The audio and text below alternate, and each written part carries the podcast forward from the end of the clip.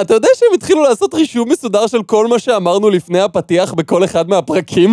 כן, זה מתחיל להיות קצת מלחיץ בנקודה הזאת.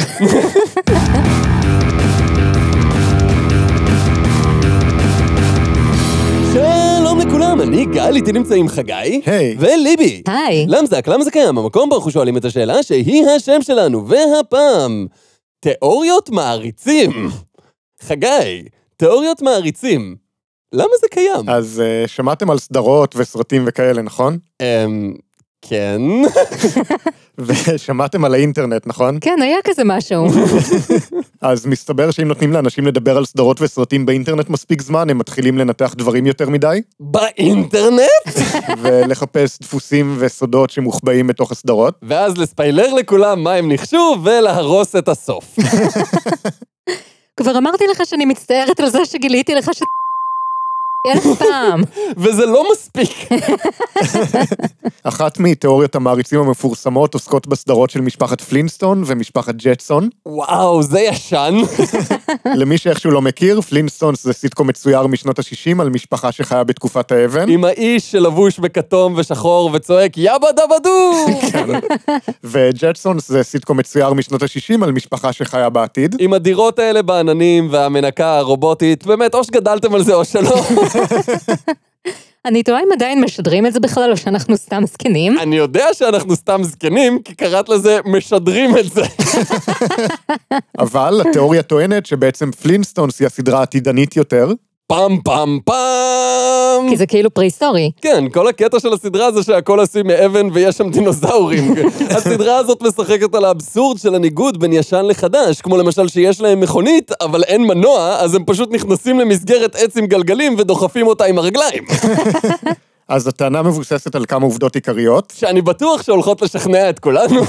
קודם כל, שתי הסדרות נוצרו בתקופת המלחמה הקרה, כשמלחמה גרעינית נראתה פשוט בלתי נמנעת. אתה אומר את זה כאילו עכשיו אנחנו כבר אחרי זה. כן, אני לא יודע לנחש מאיזה שנה העיתון, אם תראה לי רק את הכותרת שאיום גרעיני ממוסקבה מחריף את המתיחות עם נאט"ו, בעוד ארצות הברית ממשיכה להזרים כסף ונשקים לאזורי הלחימה. בסדרה של משפחת ג'טסון, המין האנושי גר בערים מוגבהות מעל העננים, שזה הגיוני רק אם אי אפשר לחיות יותר על האדמה, למשל אם הייתה מלחמה גרעינית. אני לפחות שמח שהבינו שמאדים זה מקום ממש גרוע לגור בו, והרבה יותר שווה להשקיע בכדור הארץ. ובינתיים על האדמה בעלי חיים עברו מוטציות כתוצאה מהקרינה הגרעינית והפכו להיות דמויי דינוזאורים. כאילו, כל בעלי החיים, כי אין בפלינסטונס חיות רגילות וגם דינוזאורים, יש רק דינוזאורים. טכנית ציפורים הן דינוזאורים, אז אולי כל החיות שחיו על האדמה לא שרדו, אה, ואז... בסדר, בסדר, הבנתי, קרינה, הוקוס פוקוס, דינוזאורים, סבבה. אז אלפי שנים אחרי הזמן של הג'טסונס, הקרינה דועכת מספיק, והמין האנושי חוזר לגור על האדמה, אבל בגלל שאין להם מקורות אנרגיה כמו פעם, הם משתמשים באנרגיה של בעלי החיים כדי לתפעל את הטכנולוגיה המודרנית שלהם, ואז הם מבייתים את הדינוזאורים. אז אני פה כבר מספיק זמן כדי שהמוח שלי כבר שומע לבד את ההסבר של גל על כמה זה לא איך שזה עובד. כי הביוט שלהם יהיה לא סביר, והניצול אנרגיה ממש לא הגיוני. כאילו, את לא טועה. לפחות לגבי זה שביוט זה קשה, כאילו, לא כל חיה אפשר לביית ולאלף, והייתי אומר שדינוזאורים ענקיים בגובה של בניין זה בהחלט בחלק היותר מאתגר של הרשימה.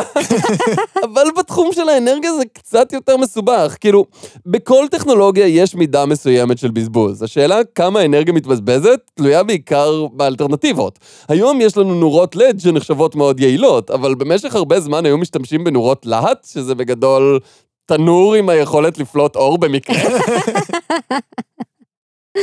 אז אתה אומר שאם האפשרויות הן או להאכיל דינוזאור או לעשות את זה בעצמך, אז להאכיל דינוזאור מנצח? כאילו, תחשבי על זה ככה, להאכיל דינוזאור זה די כיף ואולי הם ייתנו לך ללטף אותם? טוב, שכנעת אותי. בשיר הפתיחה של הסדרה יש את השורה They're the modern stone age family, שזה בעצם אומר שמשפחה שגרה בתקופת האבן המודרנית, שהיא שונה מתקופת האבן המקורית. או שהם גרסה מודרנית של משפחה מעידן האבן, שזה כל הקונספט של הסדרה. אוי, גל, אל תהיה כל כך מילולי. והפרט הכי חשוב כמובן הוא שהדמויות בסדרה חוגגות כריסמס, ואפילו יש ספיישל כריסמס מיוחד, שזה די מוזר בסדרה שלכאורה מתרחשת אלפי שנים לפני שישו נולד, אבל אם היא מתרחשת בעתיד, אז הכל מסתדר. לי ולך יש מדדים מאוד שונים למה זה אומר שהכל מסתדר. זה רק אומר שהם חיו בעתיד ביחס אלינו, לא ביחס לג'טסון. כן, יכול להיות שהם חיו באותו זמן אפילו. אם הג'טסונס בשמיים והפלינסטונס על האדמה, יכול להיות שהכל קרה במקביל. אני חושבת שבטעות הפכת כרגע את שתי הסדרות האלה לביקורת נוקבת על פערים חברתיים. האמת שדבר אחד מקלקל את התיאוריה הזאת, וזה שיש סרט שבו הג'טסונס נכנסים למכונת זמן ופוגשים את הפלינסטונס. הסרט נקרא הג'טסונס פוגשים את הפלינסטונס, יצירתי. ואפשר בבירור לראות שהשנה שמכונת הזמן מכוונת אליה היא השנה עבר. איזה קטע, זה בדיוק השנה שנולדתי. אין מצב שפרט קטן ושולי, כמו סרט באורך מלא, ינצח רמז שקבור בשורה בשיר פתיחה. טוב, נראה לי פירקנו את התיאוריה הזאת לחלוטין. אה, מה עוד הבאת לנו? אז אחת מתיאוריית המעריצים הוותיקות ביותר נכתבה בשנת 1969. אז מסתבר שזה לא רק האינטרנט שגרם להכל. התיאוריה נכתבה על ידי סופר המדע הבדיוני המפורסם לארי ניבן, במאמר בשם איש הפלדה ואשת הטישו, שעוסק בחיי המין של סופרמן. אני מתחרט על מה ששאלתי, בוא לא נבדוק מה עוד הבאת לנו. אז הנה כמה קטעים מהתרגום של ורד טוכטרמן, שתרגמה את המאמר בשנת 2008. הייתי אומרת לה תודה, אבל אני לא בטוחה שאני הולכת להיות מרוצה מכל הסיפור הזה.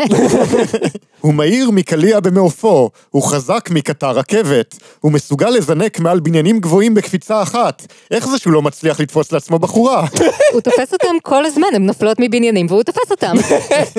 בגיל המופלג 31, קל-אל, ידוע גם בשם סופרמן, ידוע גם בשם קלארק קנט, עודו רווק. כמעט ודאי שעודו בתול, זה עניין רציני, המין עצמו מצוי בסכנת הכחדה. הוא חייזר מכוכב אחר, מי אמר שהם מתרבים בצורה מינית בכלל? כאילו, את לא טועה, כי לפי הסיפור, טכנית הם כן מסוגלים לרבייה מינית, אבל הם הפסיקו עם זה והם עברו למלאכותית לגמרי. טוב, אז הסיפור המקורי הוא מי שאמר את זה בסדר. הניחו זיווג בין סופרמן לבין אישה אנושית שתכונה לשם הנוחיות למד למד. כמה נוח. הבעיה היא זו, אלקטרואנצפלוגרמות שזו סתם דרך מסובכת ומפחידה לומר EEG, כן? של גברים ושל נשים במהלך המשגל, מראות שאורגזמה דומה למעין התקף אפילפטי מענג. האדם מאבד שליטה על שריריו. או שזה מה שהוא אומר לה אחר כך בתור תירוץ. ידועים מקרים שבהם סופרמן השאיר שלא בכוונה את טביעות אצבעותיו על גבי פלדה ואף בטון קשה. מה יעולה לאישה שבזרועותיו במהלך מה שניתן להגדירו כהתקף אפילפטי? סטטיסטית, סיכוי סביר שבעיקר יאכזב.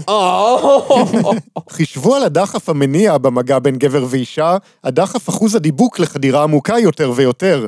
זכרו גם שבשרירים קריפטונים עסקינן. זכרו גם שאפשר להיות עדינים ולדאוג לא להכאיב. זה מאוד חשוב לזכור את זה. סופרמן ימחץ את גופה של ל"ל בזרועותיו, פשוטו כמשמעו, ובה בעת יקרע אותה כדג, מהמפסעה עד עצם הבריח. מה אמרת הרגע לגבי לא להכאיב? כי רק מלשמוע את זה כאב לי.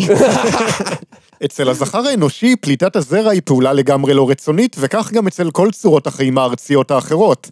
לא יהיה סביר להניח שעבור הקריפטוני פועלים הדברים אחרת. רק אומר, זכרים אנושיים לא יורים לייזרים מהעיניים. אבל כשהשרירים הקריפטונים עודפים אותו, זרעו של קלאל יגיח במהירות לוע של כדור מקלע. לאור האמור לעיל, לא ייתכנו יחסי מין נורמליים בין ל"ל וסופרמן. הזרעה מלאכותית עשויה להניב תוצאות טובות יותר. ברגע שאחד המשתתפים הוא חייזר מעופף עם כוחות על, מה זה בכלל אומר נורמלי בשלב הזה? ראשית, עלינו לאסוף את הזרע. אה, אוי, סליחה, זה הספר מתכונים שלי. שנייה, אני חוזר לקטע על סופרמן. הטיפות יגיחו במהירות אלכוהולית. תחילה על סופרמן לפלוט, ואז עליו לעוף בקדחתנות בעקבות הנוזל כדי ללוכדו במבחנה. נניח שהוא עושה זאת על הירח, הן מטעמי פרטיות, והן כדי למנוע מהזרע להתנדף באחת בפוגו באוויר במהירויות כאלה. כמה שיותר רחוק יותר טוב. ביצית בשלה אך לא מופרע יוצאת מהשחלה של ל"ל ופותחת במסע לאורך החצוצרה. כעבור זמן מה, עשרות מיליוני זרעונים ששוחררו מהמבחנה מתחילים במסעם לאורך החצוצרה של ל"ל. רגע הקסם קרב ובא. אם אמרת שהם נעים במהירות אלכוהולית, אני חושב שמתחילים במסעם, זה לא בדיוק ניסוח טוב כאן. תא זרע אחד מגיע לפני האחרים, הוא חודר אל הביצית, יוצר גושיש על פני השטח שלה, דופן התא מתעבה כעת כדי למנוע תאי זרע אחרים מלחדור. בתוך הביצית המופרית כעת מתחוללים שינויים, ועשרה מיליון זרעונים קריפטוניים מגיעים באיחור קל. אילו היו זרעונים אנושיים לא היה להם מזל, אבל יצורים זעירים ועיוורים אלה חזקים מקטר רכבת. דופן תא מעובה לא תבלום אותם. אתה פשוט בוחר איזה תכונות אתה רוצה שיהיה להם בשלב הזה, כנראה כדי להגיע לתוצאה שאתה רוצה להגיע אליה. אז פשוט תגיד לנו לאן אתה מכוון, וזהו. לא מתאים לי הקטע של להכיל את התכונות של סופרמן על תאי הרבייה שלו, גם באותה מידה אנחנו יכולים להחליט שתאי הכבד שלו חזקים מקטר רכבת. מי אמר לך שתאי הכבד שלו לא חזקים מקטר רכבת? כולם יחדרו לביצית וישמידו אותה כליל באורגיה של אונס קבוצתי מיקרוסקופי. וכך נסתם הגולל על ההפריה המלאכותית. זאת התוצאה שהוא רוצה להגיע אליה? זו מטאפורה אלימה שלא לצורך למוות של תא אקראי אחד, שזה תהליך רגיל ואפילו רצוי שקורה מיליארדי פעמים ב... לא יודע כמה זמן, אבל מיליארדי פעמים. אבל צרותיה של ל"ל רק מתחילות. מתחילות? היא לא מתה כבר? בתוך גופה נותרו עדיין עשרות מיליוני זרעונים קריפטונים מתוסכלים. הביצית היחידה מפורקת כעת מכדי שתשמש מטרה. הזרעונים נפוצים לכל עבר. הם מתפזרים בלי שיהיה להם אכפת מה ניצב בדרכם. הם מותירים תעלות מיקרוסקופיות מתפתלות. עד מהרה ימצאו את דרכם אל האוויר הפתוח. אוקיי, בשלב הזה אתה פשוט כותב סיפור שלם משל עצמך, ואני לא אוהבת את הסיפור הזה. עשרות מיליוני זרעונים צפים כנחיל באוויר מעל מטרופוליס. חשבתי שהם כולם באו מתוך מבחנה אחת, לא? לא אמרנו מה הגודל של המבחנה. נקודה טובה, חגי, תמשיך. ונשים שסופרמן מעולם לא הכיר ימצאו את עצמן במצב מביך. רגע, אז בגלל זה אני נמצאת במצבים מביכים כל הזמן? אני לא חושב שזה קשור. אז מה שהוא אומר זה שתאי הזרע של סופרמן יכולים לצאת מהרחם שלה, לעוף דרך האוויר, להגיע לבחורה אקראית, להכניס אותה להיריון, אבל בתשעה חודשים העוברים פשוט ישבו שם? בעקבות זאת יצוצו אלפי תביעות. את לא יכולה להוכיח שהוא שלי! ואז מגיע הילד ומרים את הבית ומנער את הבית עד שהכדור שלו נופל מהגג, והוא כזה... אז אני אאסוף אותו מהגן ביום שישי? למרבה המזל, ניבן חשב גם על פתרונות למצב הזה. מזל של מי? האם יש פתרון? יש אחדים. לכולם יש חסרונות. אני רואה שהשקעת בזה הרבה יותר זמן ממה שאני מרגיש בנוח איתו. נוכל לתת ללמד לחגור סביב מותניה חגורת קריפטונייט, אבל כמות קטנה מדי של קריפטונייט עלולה לאפשר לילד לפגוע בה, ואילו כמות גדולה מדי עלולה להזיק לילד או להרוג אותו. כמויות ביניים עלולות להוביל לשני הדברים גם יחד, ואין דרך בטוחה לערוך ניסיונות. צר לי לספר לכם, אבל את רוב הידע הרפואי שיש לנו היום השגנו בדרכים מאוד לא בטוחות. פתרון טוב יותר עשוי להיות להשתיל את העובר המתפתח בסופרמן עצמו. יש מקומות בבטנו של גבר שבהם עובר יכול לשאוב די חומרי מזון כשהוא גדל כטפיל, ושבהם לא יגרום נזק מיותר לאיברים הסובבים אותו. את זה אני יודע מסרט של שוורצנגר. בבוא העת הילד יוסר בניתוח קיסרי. עם איזה סכין? אני מניח שאפשר לעשות להב מקריפטונייט או משהו, כאילו, ככה הם בדרך כלל עושים את זה. המחשבה על סופרמן בהיריון החוצה את שמי מטרופוליס מערערת את החושים. בטמן יסרב להיראות בחברתו. בדיחות חדשות ומוזרות יתפשטו בבתי הכלא, ועתידו של גזע קריפטון יובטח סוף סוף. כאילו, הילד יהיה חצי קריפטוני, ואז הנכד יהיה רבע, ואז אחרי זה שמינית, אז לא באמת הבטחתם כלום. אבל זה אף פעם לא יגיע לאפס. מספיק כמה אלורים בשרשרת הזאת, והלכה לו כל התוכנית. טוב, נו, יכול להיות שכל זה היה רעיון גרוע. מי ידע שהיו כאלה לפני האינטרנט? אז אל תדאג, היום מתפרסמות תיאוריות שהן רעיונות הרבה יותר גרועים. לא דאגתי. והרבה מהן מתפרסמות באתר רדיט. כמובן. תחת סאב רדיט שמוקדש כולו לתיאוריות מעריצים. אחת התיאוריות החביבות עליי שם היא גם על גיבור על של DC, והפעם בטמן. התיאוריה הזאת מאשימה אותו בריבוי הפתאומי של נבלים מטורפים בעיר גותם. תשמע, הרבה פעמים מדברים על הקשר הזה שהקיום של בטמן עודד ויצר את הקיום של הנבלים שלו, כן? כן, אבל פה הם מתכוונים במובן הרבה יותר ישיר. אוקיי. בטמן הוא אחראי אמיתי לטירוף בגותם. ברוס ויין, סלאש בטמן, יצר בטעות מגפה של טירוף שהשתלטה על גותם סיטי. אה, אז הם אומרים שזה ממש מגפה רפואית. מעניין. עובדה מספר 1, בטמן עובד ומתאמן במערה תת-קרקעית שמכילה אוכלוסייה גדולה של עטלפים. אהה. עובדה מספר 2, עטלפים וצואת עטלפים הם נשאים של כלבת, קוביד, אבולה ו-60 מחלות אחרות שיכולות לעבור לבני אדם. אפידמיולוגים מודאגים שמערות עטלפים עלולות לפתח מחלות נוספות שעדיין לא עברו מעטלפים לבני אדם. אהה. עובדה מספר 3, בטמן הוא אדם בכושר שיא עם גישה לטיפול רפואי ברמה הגבוהה ביותר. אהה. עובדה מספר 4, קוביד-19 יכול לפגוע ברקמת המוח ולגרום לבעיות מנטליות. טוקסופלסמוזיס של חתולים עלול להחמיר סכיזופרניה והפרעות דומות. אוי, לא. תיאוריה, בטמן הוא אחראי על התפשטות מגפה שמקורה במערה מתחת לאחוזת ויין, מעין טוקסופלסמוזיס של עטלפים, בעוד שהוא וחבריו עמידים בפני המחלה בזכות שילוב של אימון כושר אינטנסיבי וחשיפה קבועה לנגיף על ידי שהייה קבועה במערה, לקורבנות שלו אין את היתרונות האלה. וואו. מגפת העטלף היא מגפה שקשה לזהות וגורמת בעיקר לאחוז גבוה יותר של מחלות נפש באוכלוסייה של העיר, אבל היא גם המקור למספר הגבוה יחסית של אנשים אלימים ותיאטרליים במיוחד בגותם. הסימפטומים כוללים אובססיה, מוסר מעוות, התנהגות קומפולסיבית, כמו השארת חידות במקומות שונים, או ביצוע פשעים רק בימים מסוימים, התלבשות בתחפושות מורכבות, מגלומניה ורצון להשתלטות על העולם. סימפטומים יכולים להכיל רצון להשתלט על העולם! ושיעול קל. אם אתה מרגיש שברצונך להשתלט על העולם, יש להתייעץ עם רופא המשפחה שלך. כאילו, מחלות נפש מושפעות מהרבה דברים, אבל בואו כמובן נאשים את העטלפים. קחו בחשבון מאיפה באים רוב אויביו של בטמן, העסקים של ברוס ויין, החברה הגבוהה, עובדי בית המשוגעים המקומי והמאהבות של בטמן. התפרצויות אלימות של מחלות נפש נפוצות יותר בקרב קבוצות האוכלוסייה שברוס ויין סלאש בטמן פוגש באופן קבוע. כמעט כאילו דמויות שאין להן שום קשר לסיפור הן לא מעניינות. עם כל הרפתקה, בטמן מפזר ברחבי העיר מחלה של טירוף. כמו הטלף שהוא מחכה ומהווה סכנה לילית עבור תושבי גותם סיטי. נשמע שמישהו ישב בסגר בקורונה וחשב יותר מדי על הטענה שזה בא מהטלפים. דרך רדיט למדתי גם על התיאוריה של פיקסאר. או, אוקיי. מה? חכי ותראי, בסדר. אז בשנת 2012, אתר ההומור Cracked יצר סרטון שטוען בצחוק שכל הסרטים של פיקסאר מתרחשים בעצם באותו העולם.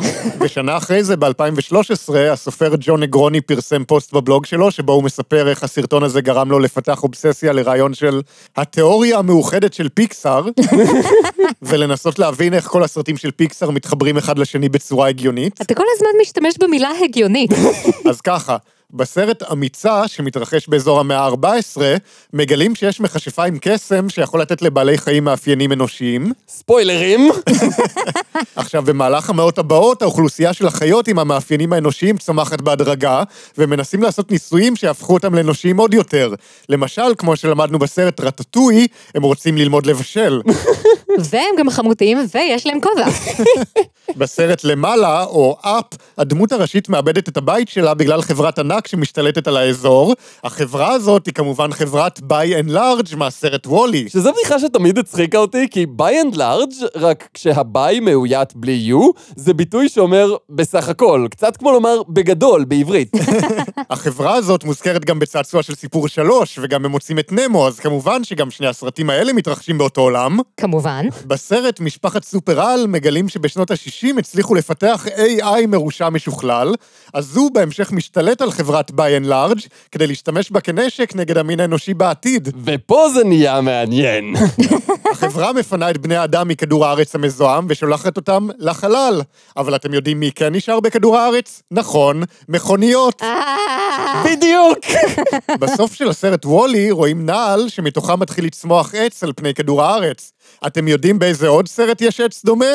נכון, Bugs Life. כי למה לא בשלב הזה? אלפי שנים חולפות והחיות האנושיות עוברות מוטציה נוספת, והן הופכות לסוג של מפלצות. מפלצות בערבון מוגבל. די, נו.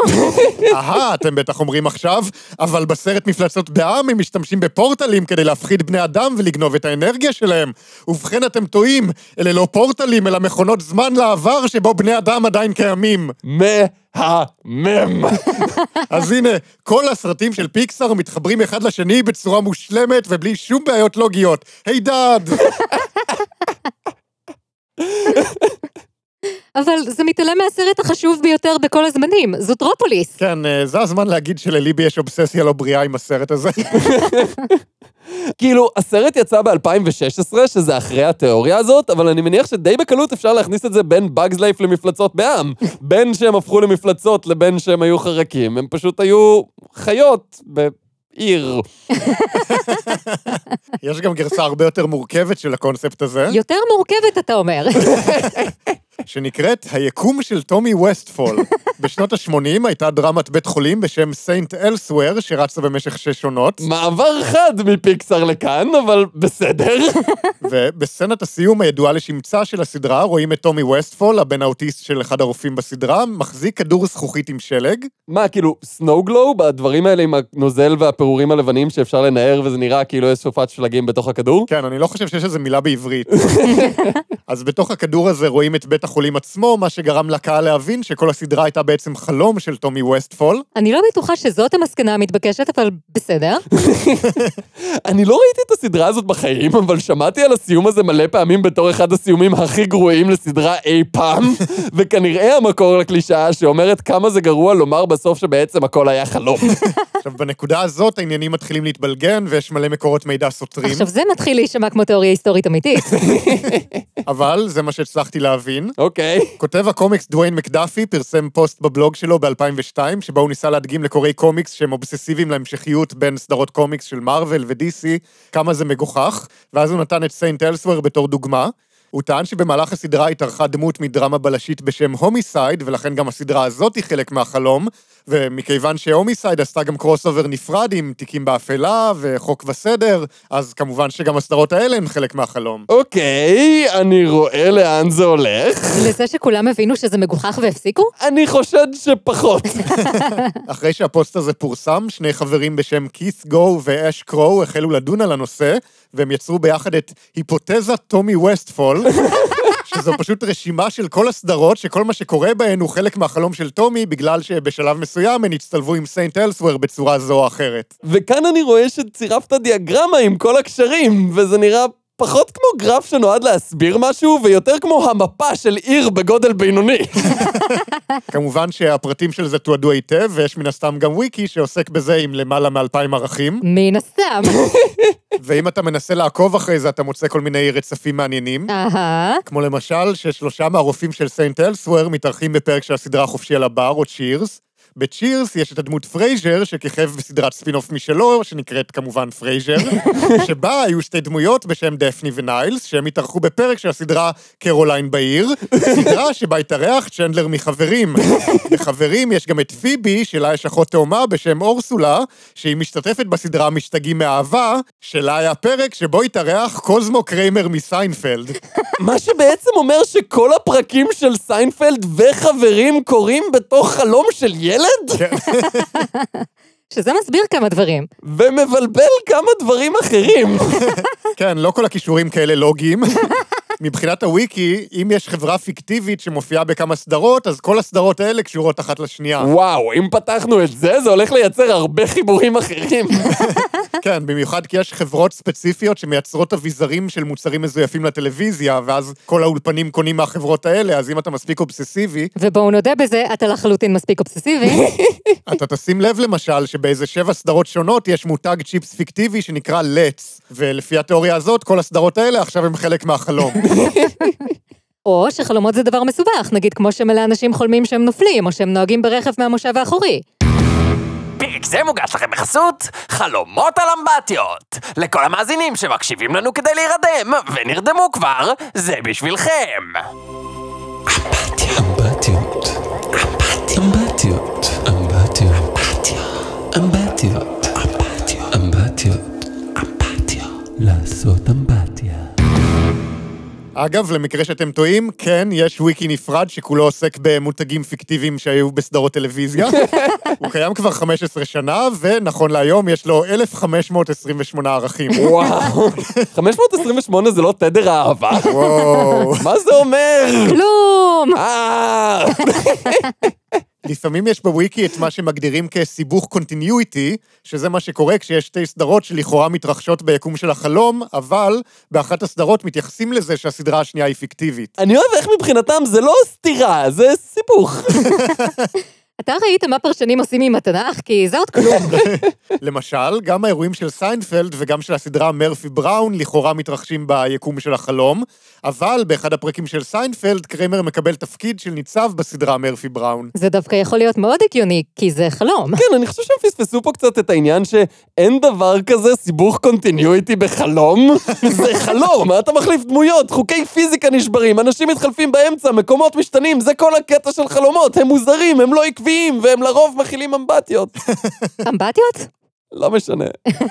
בריאן ודרסון, פרופסור לפילוסופיה באוניברסיטת מישיגן, פרסם ב-2004 מאמר שנקרא שש התנגדויות להיפותזת ווסטפול. אחד, הקונספט של זה היה חלום ביצירות לא באמת משפיע על הסיפור עצמו. אני חושב שזו הייתה הביקורת הנפוצה למה הסיום של הסדרה המקורית היה סוף גרוע, אבל הם השאירו את זה בכל זאת, אז שיתמודדו עם ההשלכות. שתיים, סצנת הסיום של סיינט אלסוור לא מספיק ברורה, והטענה שהיא אומרת שהכל היה חלום של הילד היא המצאה של המעריצים. אין שום סיבה לחשוב מהאירועים הקודמים בסדרה שיש להם כוונה שהכל יהיה חלום. ומה אם הילד עצמו הוא בעצם חלום? מה זה אומר?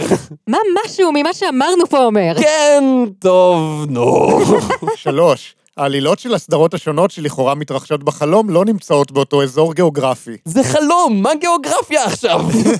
ארבע, הכותבים של הסדרות האחרות לא תכננו במקור שהסדרות שלהם יהיו חלק מחלום רק בגלל שדמות אחת עשתה crossover עם סדרה אחרת. נכון, הם תכננו לעשות פרקי crossover כדי לקבל יותר רייטינג ולעשות יותר כסף מפרסומות. כאילו, זה הסיבה שהם עשו את כל הפרקים בתכלס, אז אני לא יודע אם זה טיעון כזה חזק. חמש, התיאוריה אומרת שאם דמות מסדרה אחרת מופיעה בחלום, היא גם חלק מהחלום ולא קיימת במציאות. לפי ההיגיון הזה, אם אנחנו חולמים על מישהו מפורסם, זה אומר שהוא קיים רק בחלום שלנו ולא במציאות. אבל זה גם אומר שהליצנים המפחידים והילדים שצוחקים עליי בבית הספר לא קיימים במציאות, אז אני בעד. שש, העובדה שמיקום מסוים מופיע בשתי סדרות שונות, לא אומרת שהן מתרחשות באותו עולם. לפי ההיגיון הזה, מייקל בלומברג הוא ראש העיר בחוק וסדר, וגם בעולם האמיתי, ולכן העולם האמיתי הוא כולו חלק מהחלום, דבר שהוא בוודאות לא נכון, לפחות בפעם האחרונה שבדקתי. תבדוק שוב. וואו. אתה לא רחוק? באמת? בתגובות למאמר, אחד המגיבים שואל אותו, אתה אומר שהעולם האמיתי הוא לא חלק מהחלום של טומי ווסטפול, לפחות בפעם האחרונה שבדקת. האם באמת בדקת? איך? נ"ב, כשכתבתי את התגובה הזאת, בהתחלה חשבתי שאני סרקסטי, אבל במחשבה נוספת אני באמת חושב שזה מדאיג פוטנציאלית. אוקיי, יכול להיות שכולנו חלק מחלום. לכל הפחות זה מאוד יכול להיות שחוויה רגעית סובייקטיבית כלשהי, שמכילה בתוכה גם אזכורים לחוויות אחרות, זה חלק מחלום. אבל העולם הוא חלום שהוא בעצם חלק מיצירה בדיונית, זה פשוט לא דבר. כאילו, אפילו אם היצירה הבדיונית הייתה אומרת במפורש שמשהו היה חלום. כי הכוח של הטיעון, אולי מה שאנחנו חווים עכשיו הוא בעצם חלום, הוא בגלל שחלומות נכווים בהכרה שלנו כדבר אמיתי ויצירות לא. אם ביצירה קרה משהו שלא מרגיש בכלל כמו חלום, ולא נאמר שהוא חלום, יש לה את אותו מעמד כמו כל יתר הדברים שקרו ביצירה. הם אמיתיים בתוך העולם של היצירה. אבל יש סדרות שלא באמת קרו, כמו עונה 5 עד 8 של משחקי הכס. ומבחינתי גם שעונות 1 עד 4 לא יהיו קיימות. חגי, מה עוד הבאת לנו? אבל אני- חגי! מה עוד הבאת לנו? אז עכשיו אנחנו בחלק הקבוע של היו לי עוד מלא נושאים, אבל היה צריך לסיים את הפרק, אז אני אקריא לכם רשימה של הדברים שלא נכנסו. שזה החלק האהוב עליי. כי זה אומר שאנחנו בסוף. בדיוק. אוקיי, בסדר. בסדרה המשרד, הדמות של טובי מתלוננת שיש דליפת גז רדון במשרד וכולם מתעלמים ממנו. זה מסביר למה הדמויות בסדרה נהיות מטומטמות יותר מעונה לעונה. הסיבה שברט סימפסון נשאר תמיד בן עשר בסדרה, היא שיש לו כוחות קסם, ומחשבים כישפו את ספרינגפילד כדי שהוא לעולם לא יגיע לגיל 11, ואז הוא יקבל את המכתב קבלה להוגוורטס. ג'יימס בונד הוא בעצם מרגל גרוע שנשלח בכוונה כדי למשוך את תשומת הלב של הרעים מהמרגלים היותר טובים שהם שולחים בנפרד. יש יקום סינמטי משותף של כל סרטי הפורנו, שבו כל בני אדם עברו אבולוציה מקופי בונובו, ולכן הם תמיד רוצים לעשות סקס עם כל מה שזז. ובסרט של קפטן אמריקה הוא טוען שיש לו חילוף חומרים מהיר פי ארבע מאדם רגיל, ולכן הוא כנראה צריך לעשות קקי כל הזמן. אז, חגי! תיאוריות מעריצים. למה זה קיים? כי כולנו חלק מחלום של ילד, אז מה זה משנה בעצם?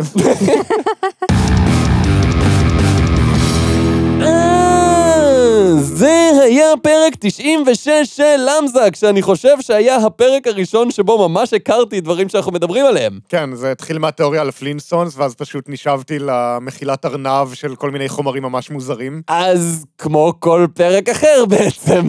כן. אז, מה תיאוריית המעריצים הכי מוזרה שאתם שמעתם אי פעם? ספרו לנו עכשיו, ברגע זה. תצעקו את זה בקול רם. אז מה אם אתם באוטובוס? אנחנו רוצים לשמוע. אז יאללה, אחת, שתיים ושעה.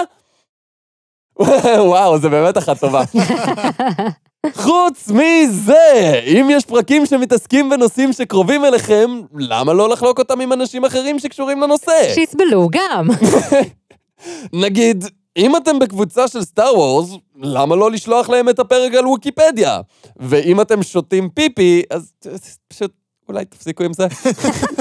חוץ מזה, הקהילמזק בדיסקורד ממשיכה לצמוח. לא רק שהם התחילו לתעד באיזה פרק היו איזה פרסומות, דבר שמאוד עוזר לנו לא לעשות בטעות את אותו דבר פעמיים, ולא רק שיש בוט חדש שמספר בדיחות טוק-טוק, הם גם באמת מנהלים שיחות מצחיקות ומעניינות, ואנחנו קוראים ומגיבים שם, וזה ממש ממש מגניב. אז תודה לכם, כל חברי הקהילמזק, כי זה ממש כיף ומצחיק, וגורם לנו להמשיך עם הדבר הזה שנקרא למזק. ואם כבר מדברים על דברים שעוזרים לנו להמשיך עם הדבר הזה שנקרא למזק, יש לנו גם פטריון! שם תוכלו להצטרף, לתמוך בנו בכל סכום שתבחרו ולקבל גישה לבונוסים בלעדיים. תחשבו על זה כמו לקנות כרטיס לפרק, כדי שאנחנו נוכל להפסיד עליו פחות. אה, זה היה פרק 96 של למזק, בו למדנו שתיאוריות מעריצים יכולות להשיג יצירה ולהוסיף לה רבדים חדשים של עומק ברמה שהופכת אותם לסיפורי עם מודרניים מעבר לכל מה שכותב יחיד יוכל אי פעם לקוות לכתוב, אבל היא יכולה גם לא לעשות את זה. אז אה, ביי! ביי. ביי.